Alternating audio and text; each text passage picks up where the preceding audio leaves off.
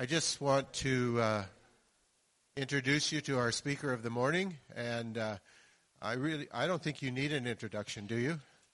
Um, I think you laid the cornerstone of this church, didn't you? Well, my dad preached from this pulpit. I gave my testimony from this pulpit uh, on the day I was baptized here. The baptism was at the Fair Dam. Um, do you know where that is? I might have an idea. Well, hey, so it's good to be back here. It's good to be here once again.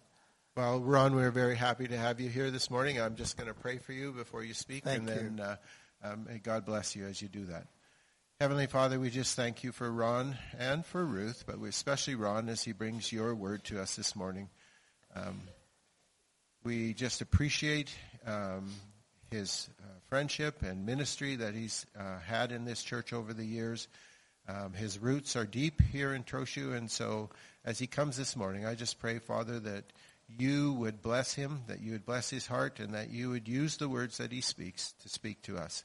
Uh, we just commit him and his message to you now, and we pray in Jesus' name. Amen. Amen. Thank you, Ken. My voice is a little bit tight tonight, or today, and uh, it's because I'm so excited to be here once again. You know, the first time I attended here at Toshu Baptist Church was in nineteen fifty-one, um, and uh, we, my dad came here to pastor, and uh, the foundation of my Christian life was established here in this congregation and in this community. And I thank God often for this church and for for all of you. Some of you are new, but uh, others of you have become new because you don't look like you used to fifty years ago. And uh, it's just great to be here. A question for you. How well do you know Jesus? You know, I pastored a church. Uh, Ruth and I were in a, pastoring a church in Abbotsford. And it was a church that was primarily made up of elderly people.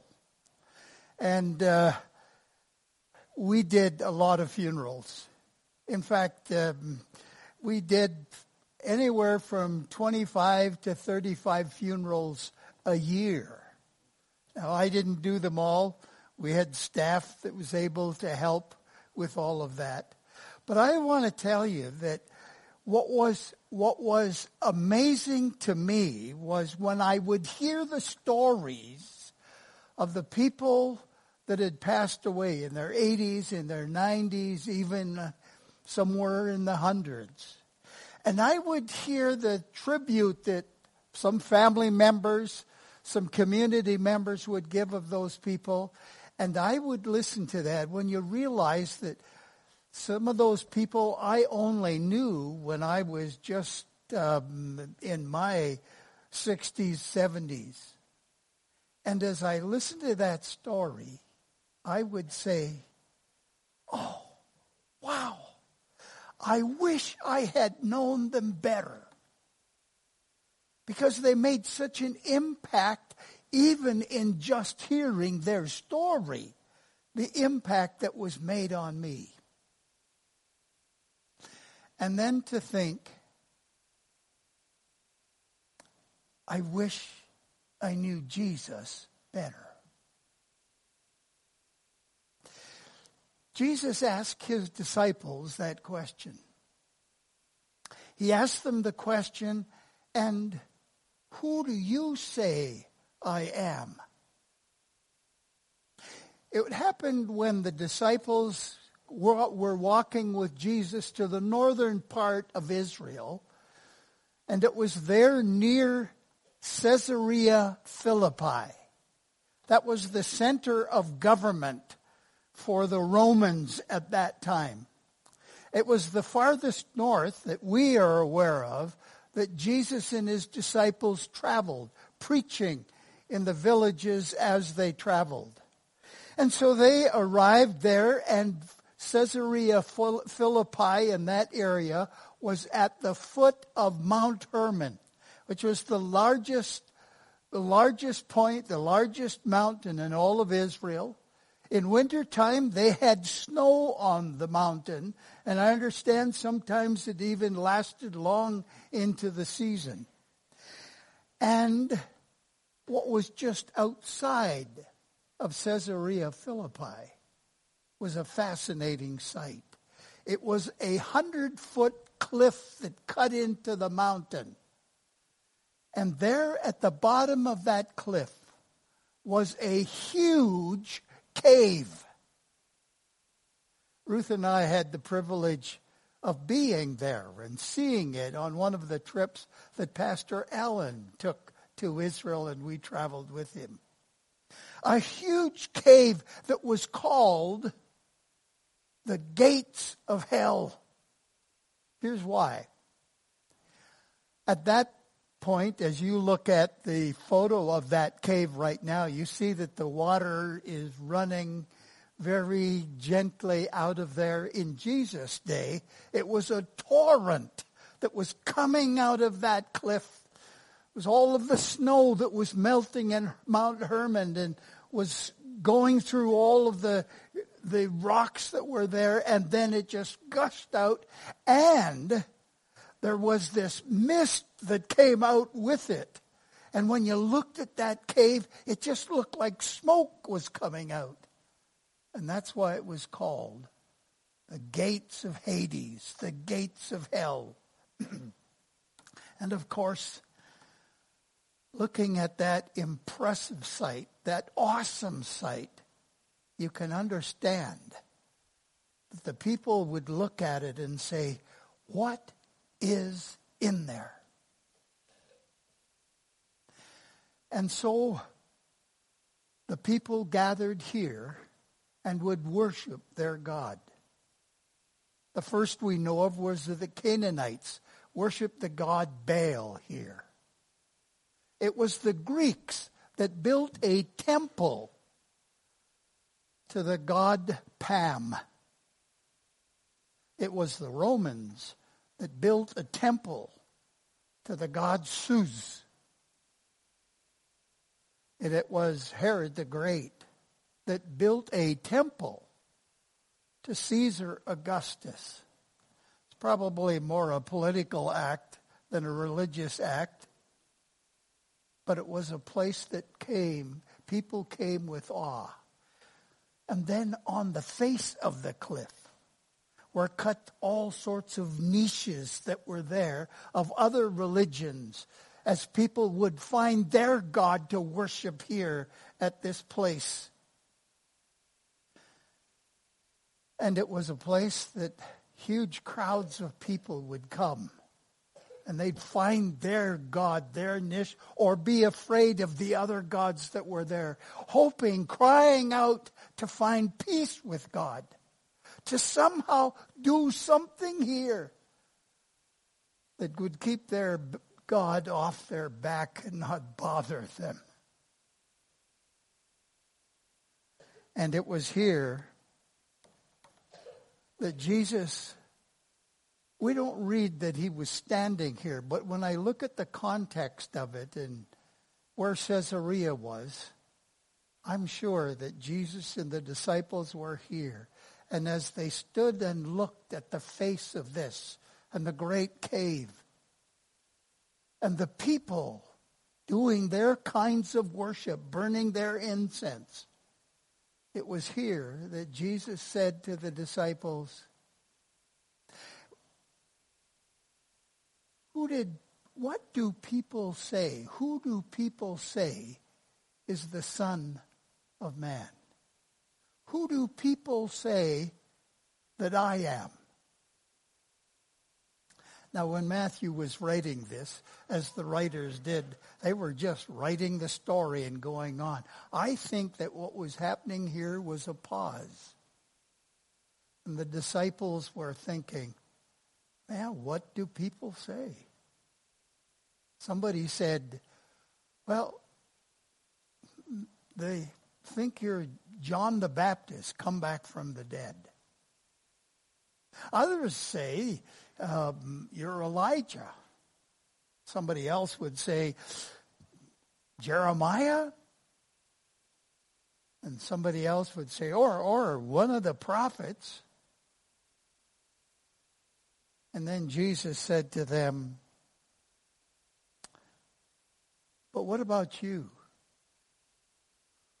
Who do you say I am? Again, as we read this story, Peter jumps right in. I don't think that Peter jumped right in. This is one of the most significant questions that could be asked of all of us. Who do you say I am?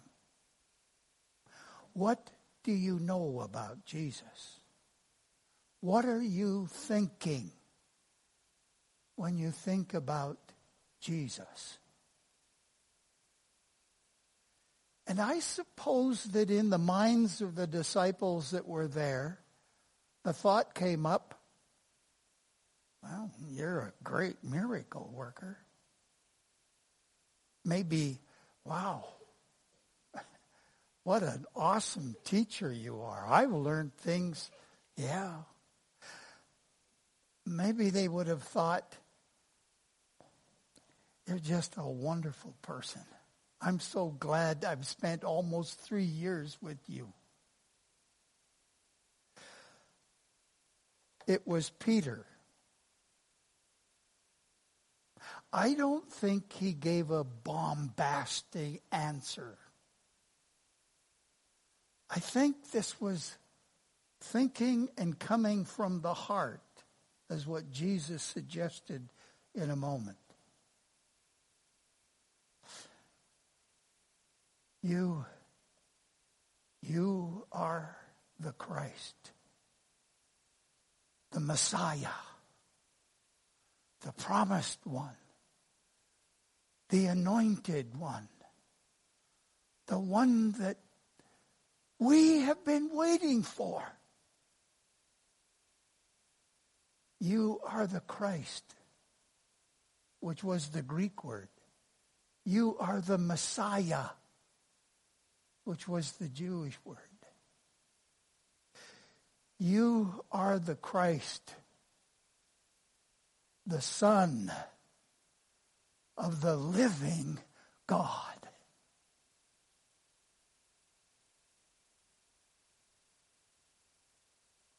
I think again, there was a moment of silence. I imagine myself standing there at this amazing place, looking at all of the gods whose scratchings and temples are all on this great rock.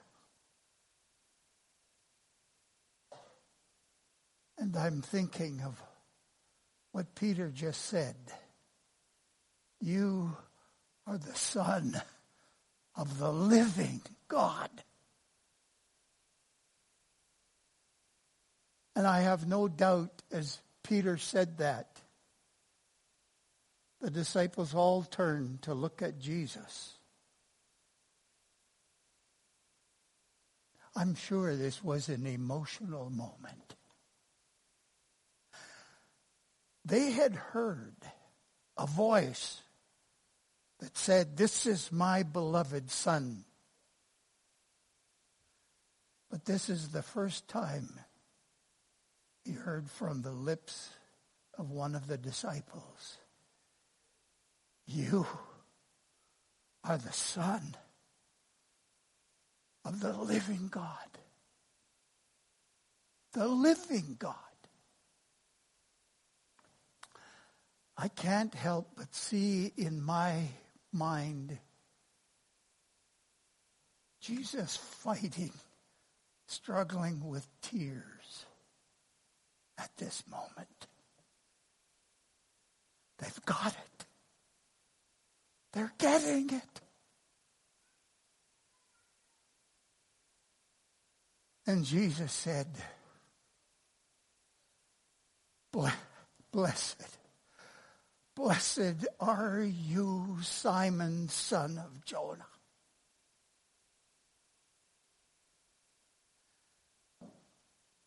You have not received this from man, but it has been revealed to you by my Father.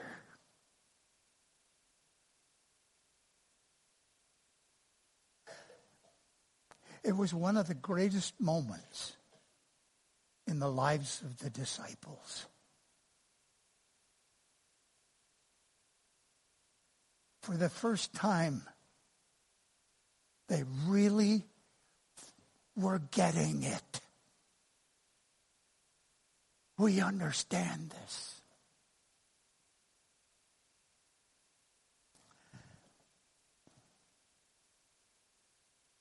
Jesus asks that question of all of us. Who do you say I am?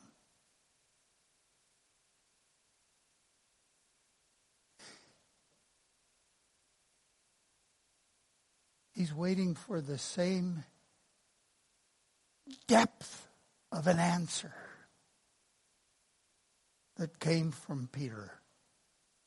An answer that needed even more depth, more knowledge, more growing.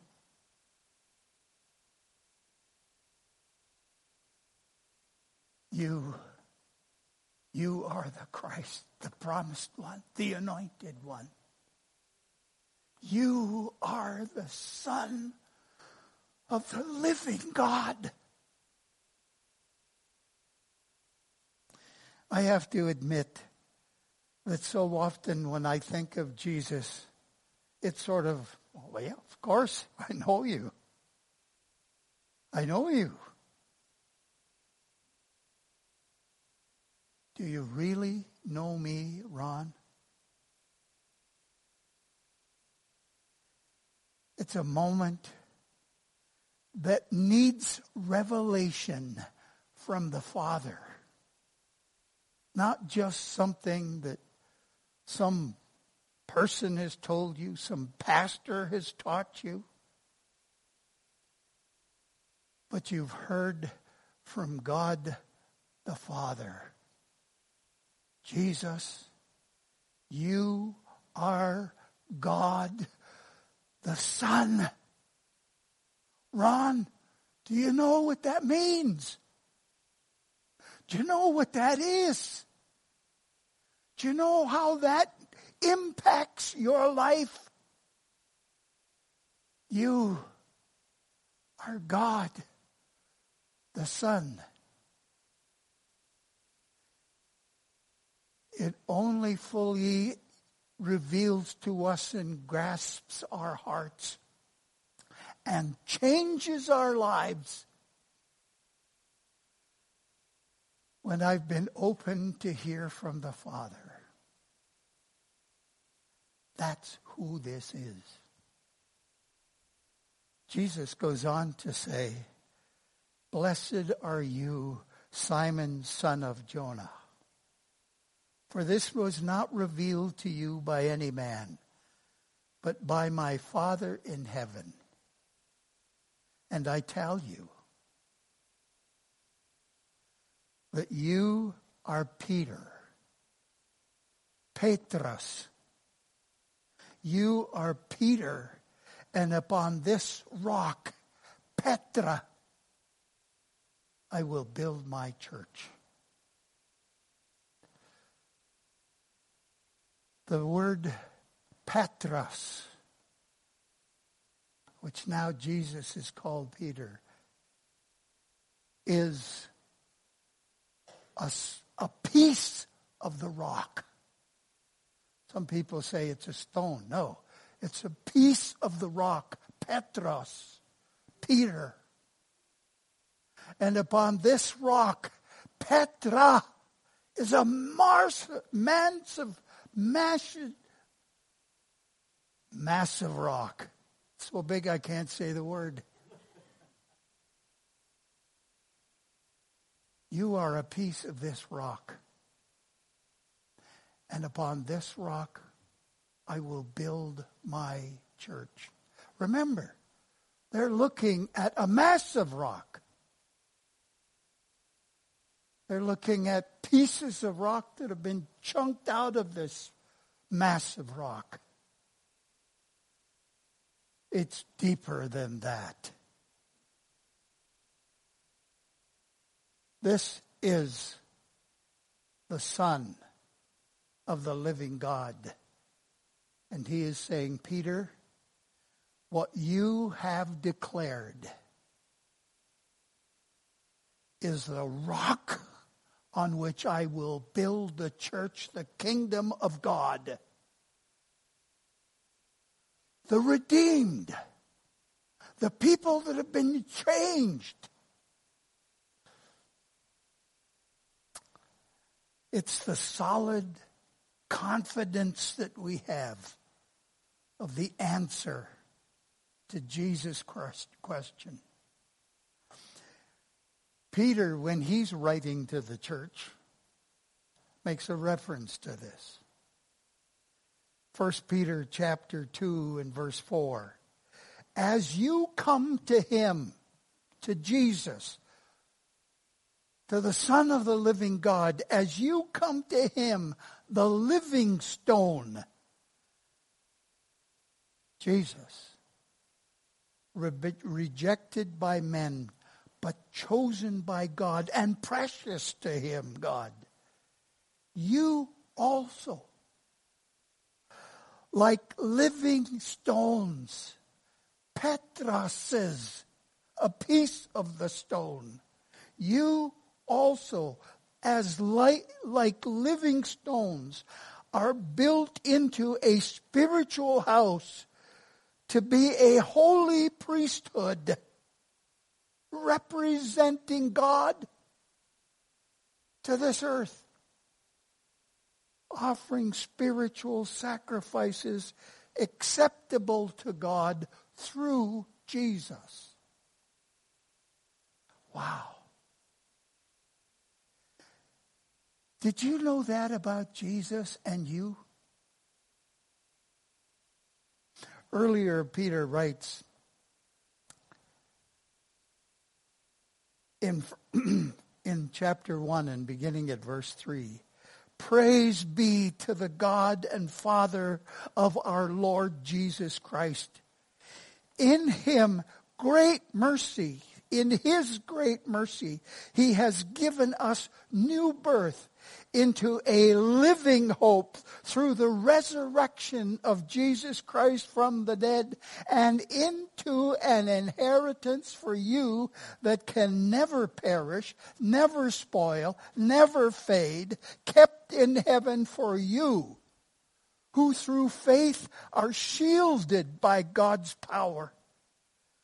These have come so that your faith may be proved genuine and may result in praise and glory and honor when Jesus is revealed. Through you, though you have not seen him, you love him. Even though you do not see him now, you believe in him and are filled with an inexpressible and glorious joy. For you are receiving the goal of your faith, the salvation of your souls. That's who Jesus is. Not just to hear this, but let it grip our hearts. And Jesus says to Peter, blessed are you, Simon, son of Jonah. Put your name there. As you get to know everything that you possibly can about who this Jesus is, and you declare with Peter, You are the Christ, the Son of the living God, God the Son. Jesus is saying to you, blessed, blessed are you, and your name is right there. Peter, there's more to learn. Ron, there's more to learn. All of you, there's more to understand. This is just the foundation of your life, your spiritual life with God. And it is on this rock, this Petra, this solid confidence in Jesus, that I will build my church. You know, we take the church so for granted.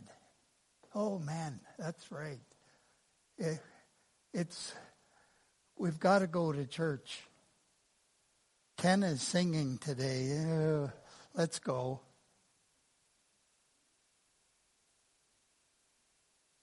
It's far more than that. It is about Jesus. When you are here gathered together, it's not about the pastor. It's not about the people around you. It's what Jesus is doing with all of the redeemed that you are gathered with. And at this moment, there at this rock, Jesus is declaring, I'm doing something powerful. And he goes on to make one other statement. I will give you the keys of the kingdom of heaven, and whatever you bind on earth will be bound in heaven, and whatever you loose on earth will be loosed in heaven.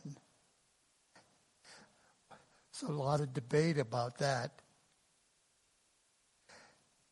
We sort of get the idea that, okay, who d- Peter gets the chance to say who gets in, and so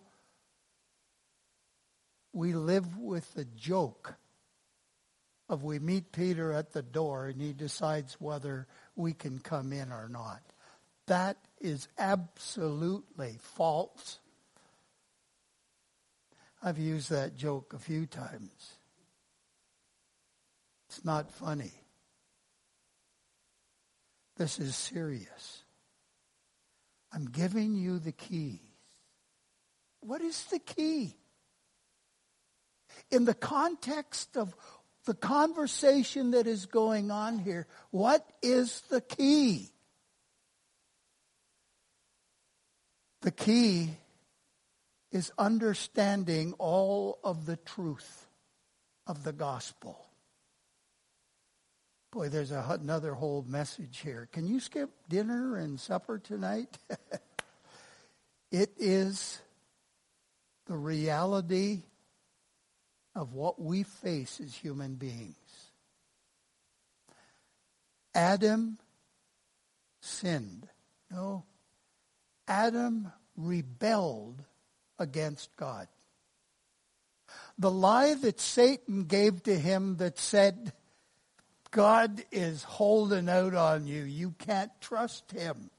You can be your own God. You can decide how to live your life. He knows that if you eat from this apple, you're going to be like him. You'll be your God. It's a disastrous lie. And the only way you can follow it is to say, God, I don't need you. I can be my own God. The only way that you can deal with this is to say, I don't know if he even exists, like all of these here.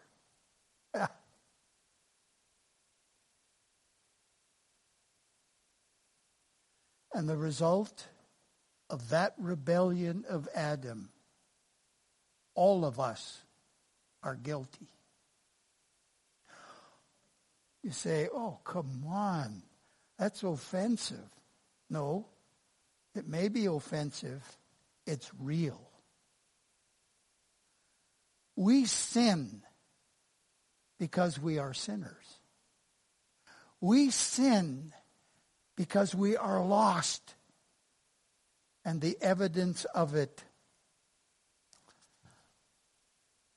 is that we all die.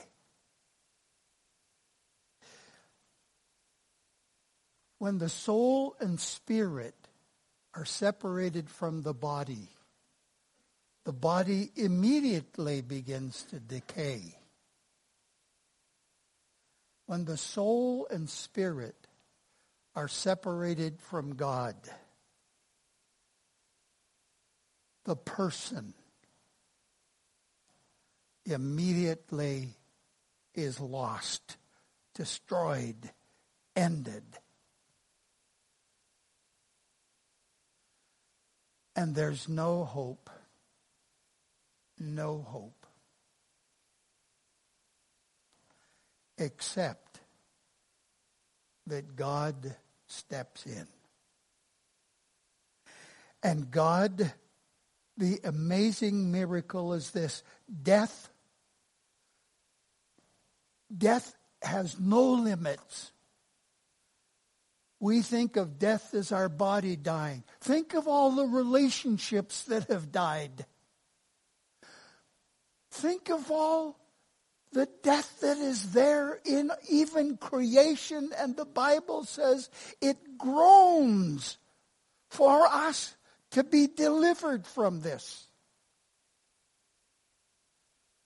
We, we think that when the Bible tells us that we are sinners, we think that that's overstating it. And we think that because we have no idea of how absolutely devastating and destructive our sin is.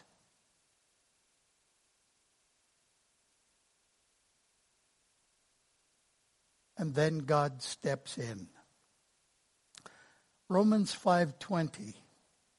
And as people sinned more and more, you got to listen to this. God's wonderful grace became more abundant. But you know when this is happening? Let me go back to verse thirteen of chapter five. Yes, people sinned even before the law was given. But it was not counted as sin because there was not any yet law to break. Well, you go back from Adam to Moses. Still everyone died.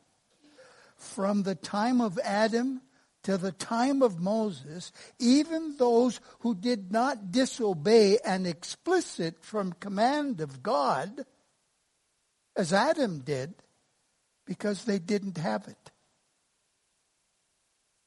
But even then they died. Why? Because they were guilty sinners. And then God gives us a law so that we can get, finally realize, oh my,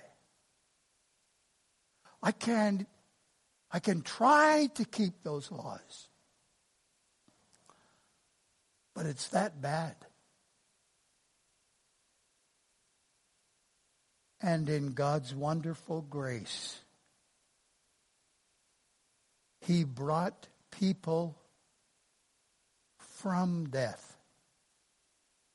And God's wonderful grace rules, giving us the standing with God and the results in eternal life through Jesus Christ our Lord.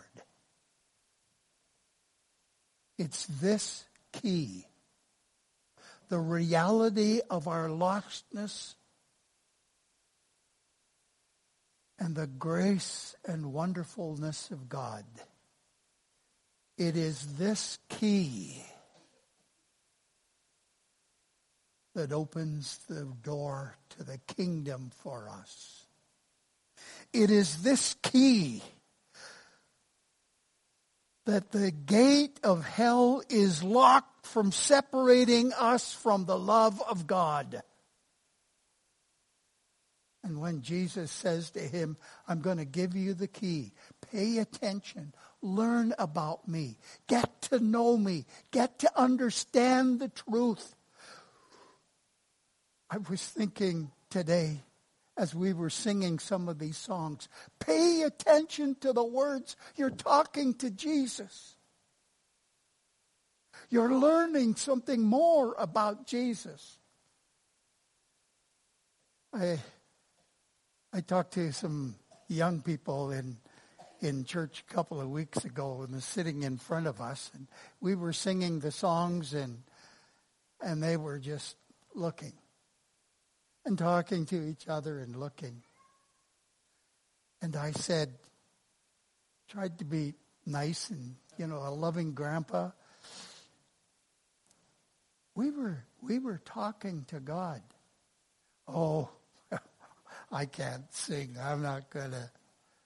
I, I, you know, I'll embarrass everybody if I tried to sing. The music isn't the issue. It's the heart. I said, you know, that song there, I've never seen it before. I don't know how the music goes.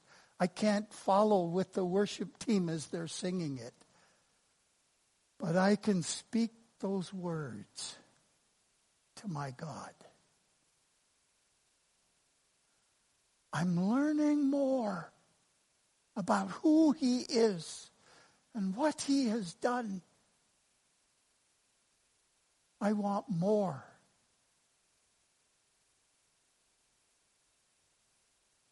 And as we, as we deepen that worship, our hearts are growing in our love for God. It's the door through which we hear the gospel and enter into the life with God.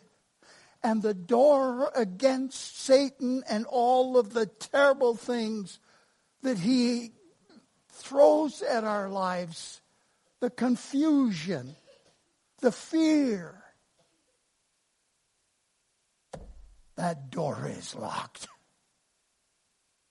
because of the gospel of Jesus Christ. If Christ had not died for our sins, the world would have missed the most amazing display of God's love. Back to Romans five. And you see, at just the right time, when we were still powerless, Christ died for the ungodly. That's me. Very rarely will anyone die for the righteous man, though for a good man, someone might possibly dare to die. But God demonstrated His own love for us in this: while we were still sinners, Christ died for us. I read something from Augustine that stunned me. He said, by the great transgression of Adam, we lost our life. But in Christ, we live again with a higher and nobler life. The Lord Jesus has brought us into a nearer relationship to God than we could have possessed by any other means. What other means? We are now creatures. We were God's creatures, but now we are the sons, the daughters, the children of God. We are now capable of the joy which unfallen spirits may not have known. The bliss of pardoned sin, the bonds which bind redeemed ones to their God are the strongest which exist.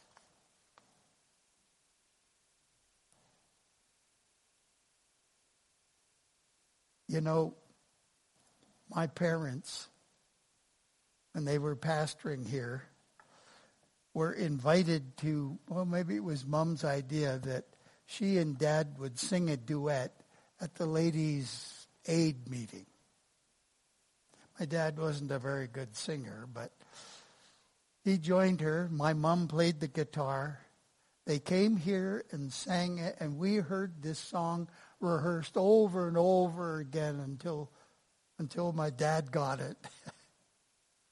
The chorus has always stuck in my mind. Holy, holy is what the angels sing. And I expect to help them make the courts of heaven ring. But when I sing redemption's story, they will fold their wings. For angels never felt the joy that our salvation brings. Wow. What a privilege.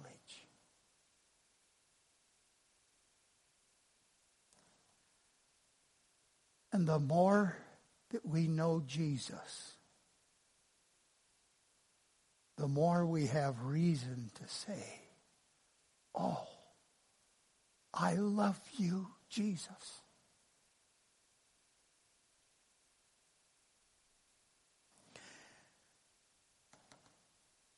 We stand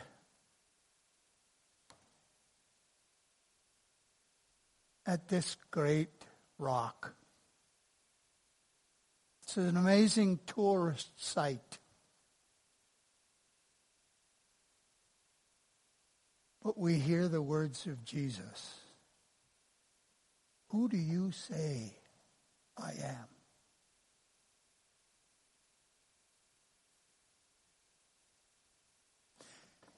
If you've never made that declaration, don't, don't wait a minute longer. If you have said that declaration in your life, declare it again. Learn even more. Get serious about what you know about Jesus. Read his story. Talk to him. Walk with him.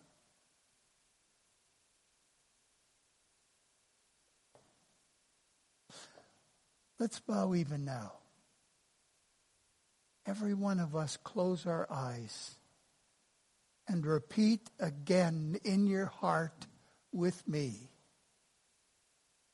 You are the Christ, the Son of the living God. Amen.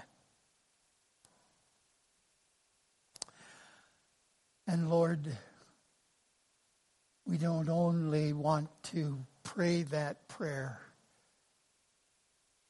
here in church, in this service.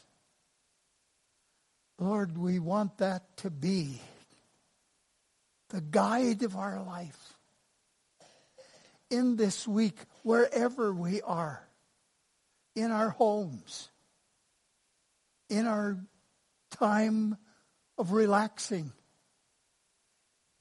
in our moments of suffering and pain, in meeting with our friends, in meeting with people who don't know you. May our lives resound with the words, You are the Christ, the Son of the living God. And Lord Jesus, we want to know you even deeper. We pray in Jesus' name. Amen. I'm done with my message. We're, we're going to be ready to go, but I just want to tell you this.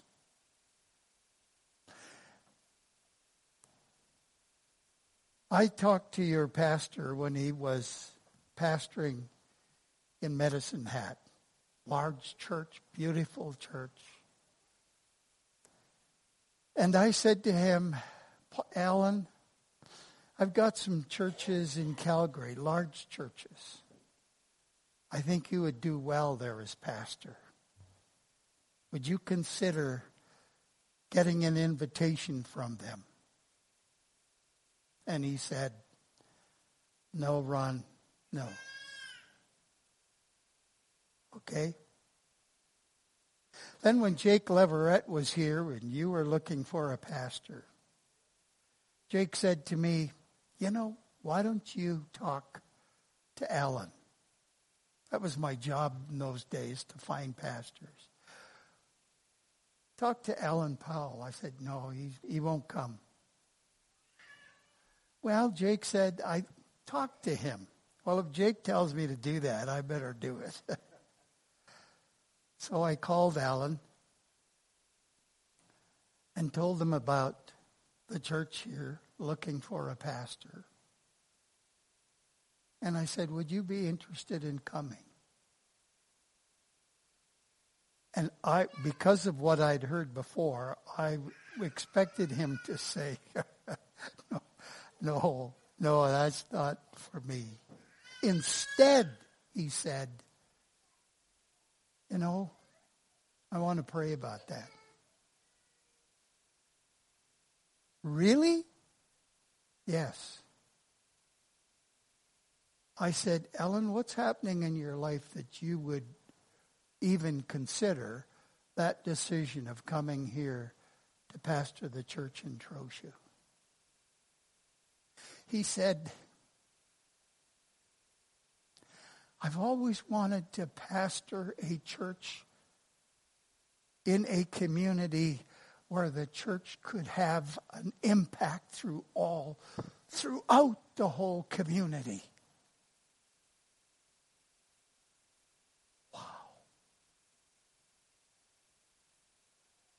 That's who God has called to be your pastor. That's the kind of ministry that he's doing. Not just for himself, but for each one of you to join together in building the church on the rock. Opening the keys to the people in this community who need to be delivered from the grip of Satan, who need to come to the place to say, you are the Christ, the Son of the living God. They need to hear it from your lips. They need to see it from your lives. It won't be man that makes that happen. It will be what the Father reveals to you. He will do it.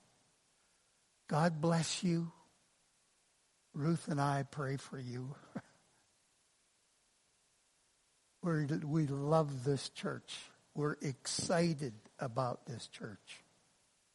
And God is going to do even more for his glory. May God be with you.